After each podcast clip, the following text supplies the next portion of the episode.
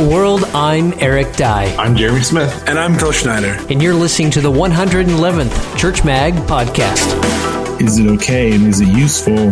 That part of it's outside the realm of this. Hello, did not anybody read 1984? I am afraid we might find some elements of our society have been built upon, and once those change, we're going to have unforeseen consequences. This week's podcast is brought to you by Jeremy's Church Tech devotional titled Rebuilding, a 19 week devotional for those serving in church technology. This devotional can be done on your own or with your entire church tech team, week by week, day by day, however you like. A devotional by Church Tech for Church Tech. Learn more about rebuilding on the Church Mag Press website at churchmag.press. That's churchmag.press. This week, we welcome Church Mag senior staff writer Chris Wilson on the podcast as we talk about Google I/O and the Internet of Things. If you would like to join the conversation, use the hashtag CMagCast or contact us on our podcast page on Church Mag. Now, let the fun begin. Welcome to another episode of the Church Mag podcast. On with us this week is uh, senior. That's what Chris hears. I mean, no matter what we say, that's, that's what he hears. Clearly, because yes, because British. Chris is a senior Church Mag staff writer, and he has uh, snuck his way onto this onto the program again. he grappled up here with his James Bond thing, or Doctor Who, or some other British cliche. Crap, I'm rambling. Um, Chris, you brought up you brought up a topic on the Church Mag uh, podcast Slack channel about the Google what the AI was it? Yeah, uh, Google Assistant.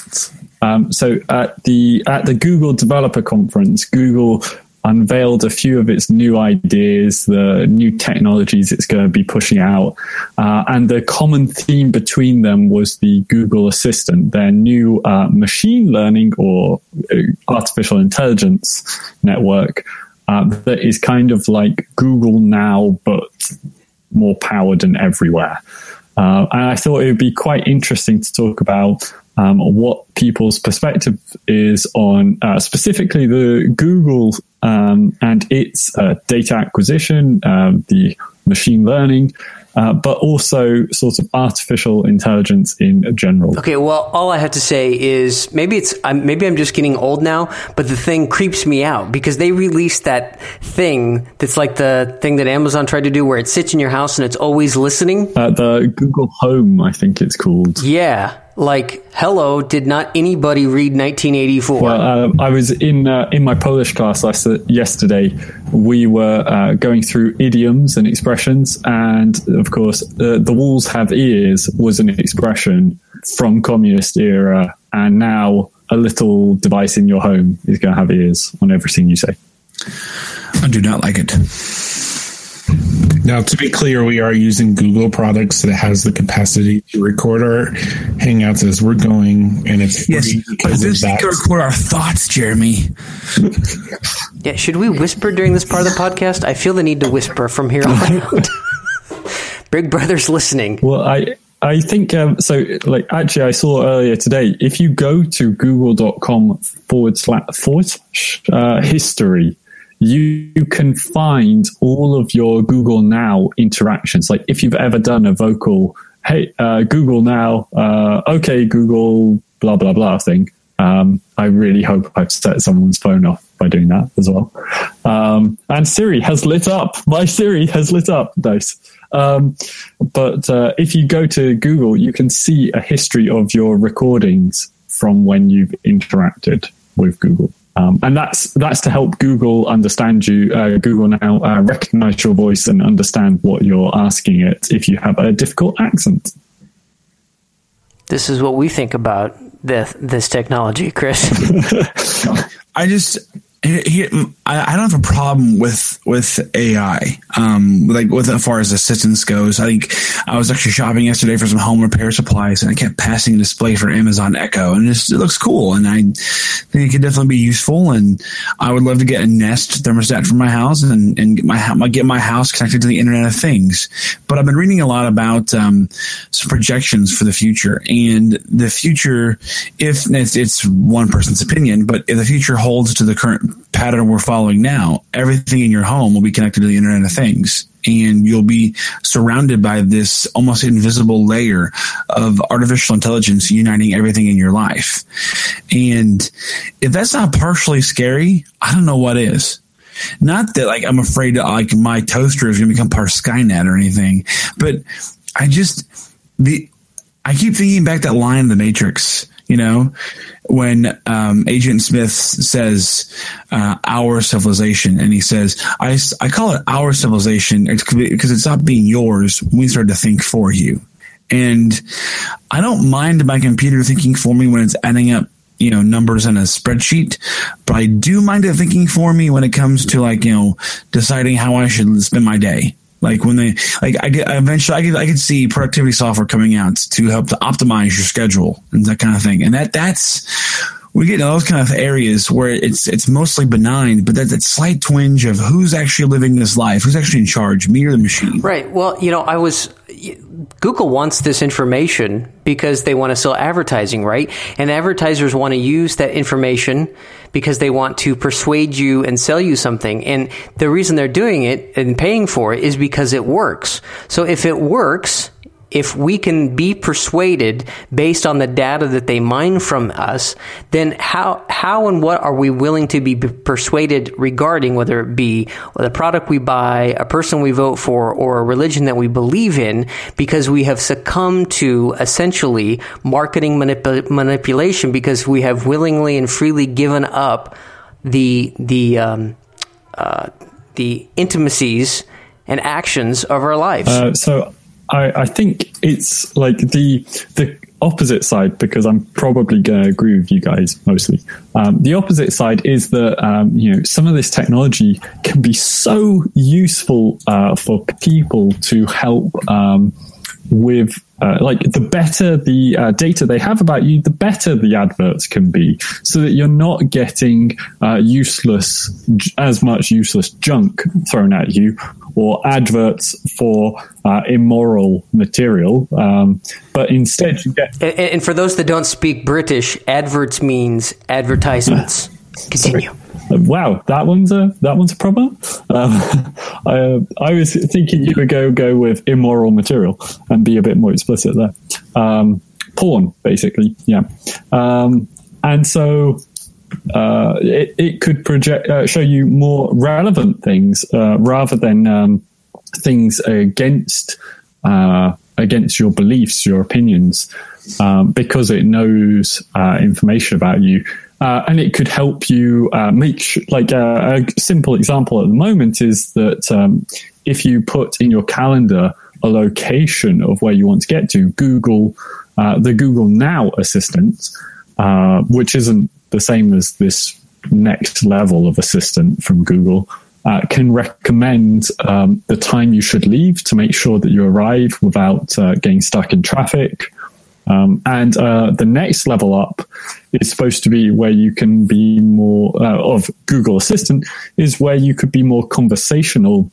And so, if you were using Google's messaging app, uh, not Hangouts, but the new one, because there's a new one, um, then the assistant could in, start interacting with you if you're um, trying to organize, let's say, a date with your wife um, and to help you book a restaurant straight away um, for convenience sake. And so, you know, is that so bad? That sounds like it's helpful. So there, so I feel like we're having two different conversations right now. If you guys, I don't know, has anybody on here ever read the book Whiskey Tango Foxtrot? Not the not the new movie comedy movie that's coming out, but the actual no book. No. So the idea behind it is it's basically a dystopian, but it's our it's really similar to what we're going through. There's this big bad corporation, Google, but they don't say that, who is selling these new contact lenses that's basically Google Glass but in your eyes and what they are doing is they're storing all the video footage so they can make better products and services for you but they're also getting ready to manipulate. And so what they do is they record all the footage but then they're planning on altering what actually goes into the contact lens so that you do their bidding. And so you basically follow what they expect. And right now that's fantasy. Could it potentially be? Absolutely. Um, even what you said, Eric, about this is our community is science fiction. We have yet to realize the sentient being within the AI system. And in many regards, there's a huge spirituality of can we play God and create something for ourselves? And right now, it's all science fiction. And so, why in the world would we stress about what ifs? Because we're not there yet. Now, for the people that are making these products, certainly they should stress about this, but we're not the ones making this. And so, I am very hesitant about let's get upset and worried about the idea of artificial intelligence of what could be because of science fiction because we don't even have um, the different Star Trek stuff that I'm really wanting the replicator the what's the one where you go into the room and they holodeck holodeck man yeah when we get those things we're living in the future but until then I don't know but I think so. I think the uh, so this is where I actually take my proper opinion. I think, um, yeah, we want the Star Trek computer where we can interact, where we can just come home and say lights on and whatever. Um, but we don't want um, uh, to lead up to that. You know, people say that we need to give over all this data. I'm not sure that's a true uh, statement because um, if we are giving over all this data and we're doing it now, like I've been on Gmail since pretty much the beginning, and Google has access to all my back catalog of uh, emails that I've had from people, and uh, they've got all that data on me. And in the future, um, let's say that uh, an unfavorable person became president of the United States or prime minister of Great Britain, and they got uh, they demanded access from Google to all that data on me. And let's say that they took a stance against uh, my political persuasion or something because I was against the prime minister, uh, and uh, then they've got access to all that data. And so, if we are giving over all this data now, and it's being put into uh, the uh, machine learning, the artificial, the limited artificial intelligence that there is now, then um, we are already uh, signed up for that future. So it is something that I sure. But, th- but those are two different conversations. One is AI, which doesn't require all that machine learning, except within the context of that software. And then there's security versus corporation and government or just being able to have the right to the access of data. Those are completely different conversations because what I did whenever I was in computer engineering class and created my own microchip or created a very, very basic AI had nothing to do with the data stored. Whereas the AI in and of itself requires that data, but the, those conversations are separate from this. I, I realize that they're intertwined, but mm. in the conversation of AI, is it okay and is it useful? That part of it's outside the realm of this because honestly, again, we may have a situation where there's a law, international law that's created that says don't touch. I don't know. Well, I, I think that because it is intertwined, Jeremy, that that makes the makes everything more susceptible. People are willing to hand it over to in exchange for that. Sure, but but it's like the idea of websites. We could sit here and talk about proper color schemes and designs, or we could just talk about website design, and those are intertwined, but at the same time, two separate conversations to be had at the same time. So, bottom line, what what do you think? What, what do you think as Christians? Um, our approach to this should should be. I mean, not to say we should be excited or not excited or curious or not curious or whatever. What, what do you think fundamentally this this comes down for us, Phil? Do you what do you think? What I think it comes down to is is keeping a hard boundary between, between who we like who we are and who the who the machine is and what the machine does, and like that's actually an element that I can't discuss much further. But in one of the books I'm reading, it talks about um, there's a, a, freedom when machines come in and take over menial tasks because then we we we get the freedom to explore what's it really mean to be human. What are the jobs we're really designed to do now that we have machines doing the simple tasks? And I want to agree with that, but I just think as we race towards the future, as Jeremy talked about, we're not in the future yet till we have Star Trek stuff, blah, blah, blah, blah, blah, blah. Not that I'm under. I'm not blah blah, blahing you, Jeremy. You just blah blah blah me. I'm moving quicker. I'm moving quickly. Anyway, even though we're not. So so basically, once once we have the maid from the Jetsons, then that's that's when we are, we've arrived. Sure, but but my greater point though is that as we race towards that, we're going to be seriously disrupting, you know, world economies. We're going to be wrecking so many aspects of society we've built up, we, we've built upon. Um, one of the things I realized we were placing a sound, a soundboard in our church uh, this past week, and we're not just we're placing the soundboard, but we're we're doing the entire sound booth and putting in cabinets and countertop and everything, and I was changing out the video scaler for the the slides and I realized in doing that, we had to get different cords because we'd, we'd purchased cord length based upon prior placement of all these, you know, utilities and whatnot. And I'm afraid that as we advance technology, as we move forward, we're going to realize that other aspects of our society were based upon certain things in the old world and uh, with old tech. And that when we embrace the new tech, we're going, to be, we're going to be changing things we had never thought of before. I guess I'm just thinking that that's a fear of what ifs that is very debilitating, and and that idea of the economy has already been partially Oh yeah, I know. incorrected, and, and, and it's not No. true. I, but here's the thing, Jeremy. When, when we when we fully automate factories, what the people who work with build iPhones for you know two dollars a day, their two dollars a day is gone. Absolutely So what are they going to do? right. I don't know. Yeah, so that's not that's that's as a as a real concern. And then I, I'm not saying we should not uh, im- im- advance technology. I'm just saying that this this almost you know delightfully ignorant view that technology will fix all the problems. It, that's what's scary to me because but we're, that we're also racing is, forward. but that's also an assumption. The assumption that it's going to destroy our economy and the assumption that it's going to fix everything are both guesses. We don't really know, and people and people would like to say that they do, but we don't actually know until we have the evidence for it. Right, and that's my point. I mean, I'm, I I think that there's there's there's decent evidence that the economy will be seriously disrupted beyond beyond our current um, what we currently experienced. My my greater point though is that I am afraid we might find some elements of our society have been built upon different assumptions, and once those change, we're going to have unforeseen consequences that might be dam- might be more damaging than we would have accepted. You know, Sure.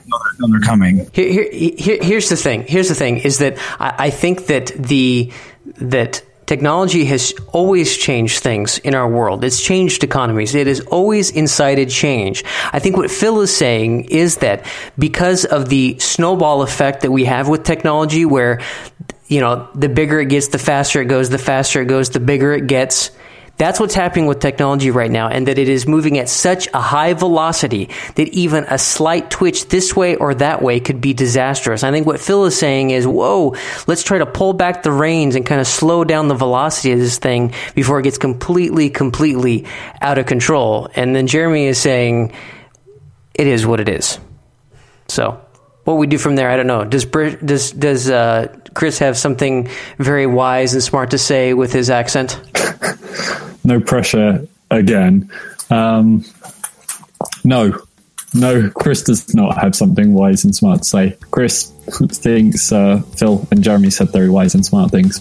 All right, very good. Well, if if you think you that are listening to the Church Mag podcast feel as though that you have something wise and smart to say, at least as wise and smart as Jeremy and Phil, use the CMAG cast hashtag or visit the podcast page on ChurchMag or send us an email podcast at ChurchMag one way or another.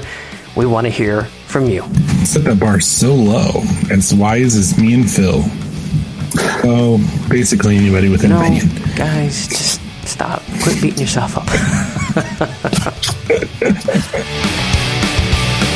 Send us an email, use the Church Mag Podcast hashtag subscribed, and search for previous episodes on the Church Mag Podcast page on Church Mag.